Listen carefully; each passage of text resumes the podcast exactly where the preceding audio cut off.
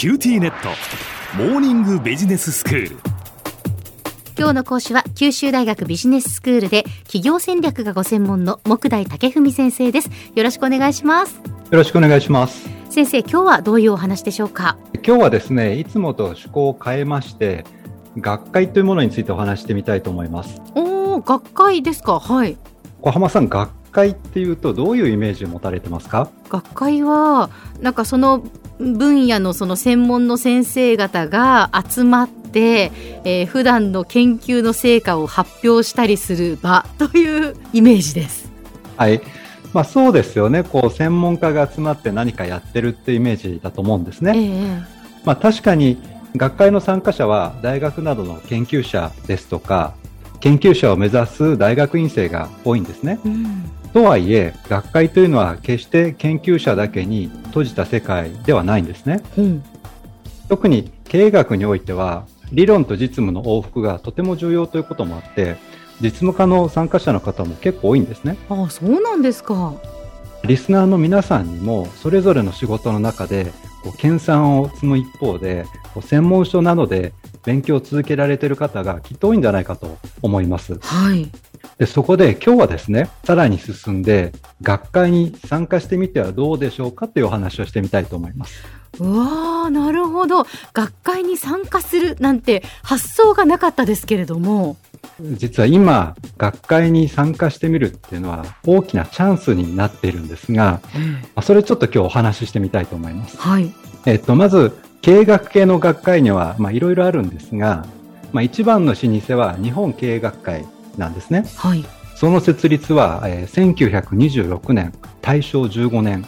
日本経営学会のホームページによると、まあ、国際的に見ますと、ドイツ経営学会の設立が1924年、アメリカ経営学会が1936年ということで、日本経営学会はドイツ経営学会に次いで世界で2番目に設立されたということになっています。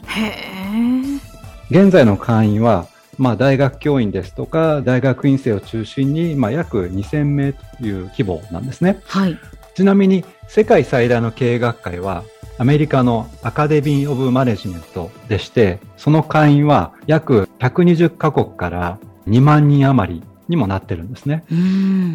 で冒頭でお話した通り学会の参加者は大学教員や大学院生がま多いんですがこの大学に所属していないと会員になれないわけでもないんですね。はい、一般の企業に勤める会社員ですとか経営者の方もまいらっしゃいます。あそうなんですね。学会にじゃあ入る会員になるっていうことだと思うんですけどどうやって会員になれるんですか？はい、もちろんこれは希望する方が申し込みをするわけなんですが、えー、でその際に日本の学会の場合には現役の会員からの推薦が必要になることが多いんですね。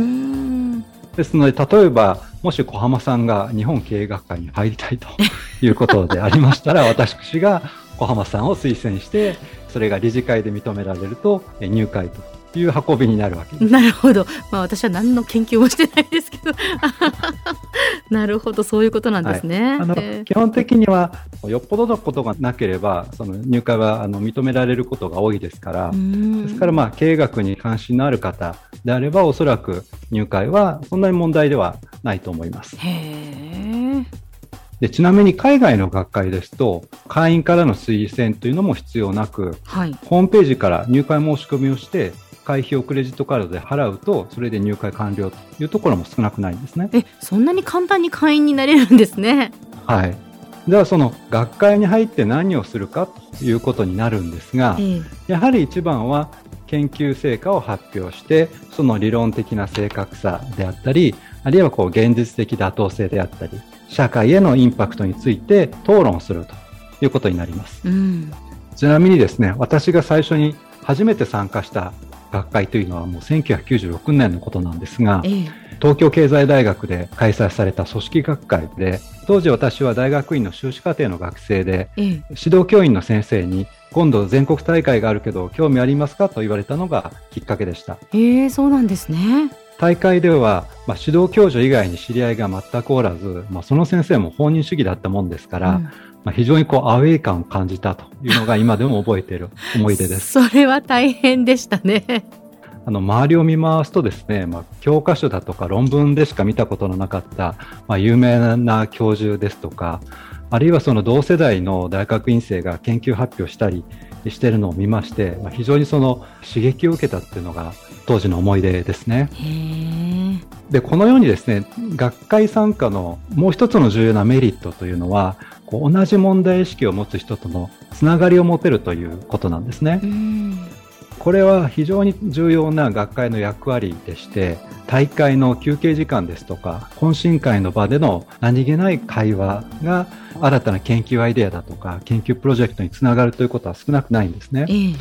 特に先端的な研究テーマですとかニッチな研究分野ですと周りに同じようなことをやってる人が、まあ、ほとんどいないということも、まあ、よくあります。うん、ただ全国レベルで見れば同じようなことをやってる方っていうのはいらっしゃいますから、はい、まあ、そういった人同士で集まるというにはこの学会って非常に重要なんですね。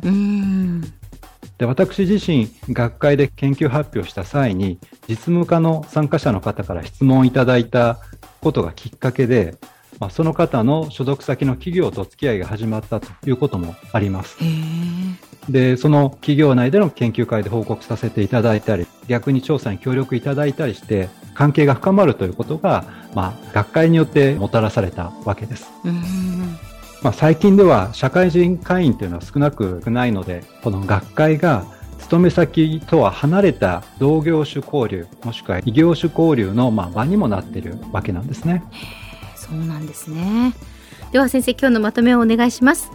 はい。今回は学会についてお話ししました。経営系の学会では大学教員や大学院生だけのものではなくて、実務で活躍する社会人にも開かれています。最新の経営理論の研究成果にま触れる機会にもなりますし、著名な研究者や同業種、異業種の社会人会員とのネットワークを結ぶ場にもなります。特に最近は新型コロナの影響で多くの学会がオンラインで開催されるようになり、まあ、参加のハードルがさらに下がってきて、まあ、いるわけです。まあ、ぜひこう学会への参加を検討されてみてはどうでしょうか。今日の講師は九州大学ビジネススクールで企業戦略がご専門の木大武文先生でした。どうもありがとうございました。ありがとうございました。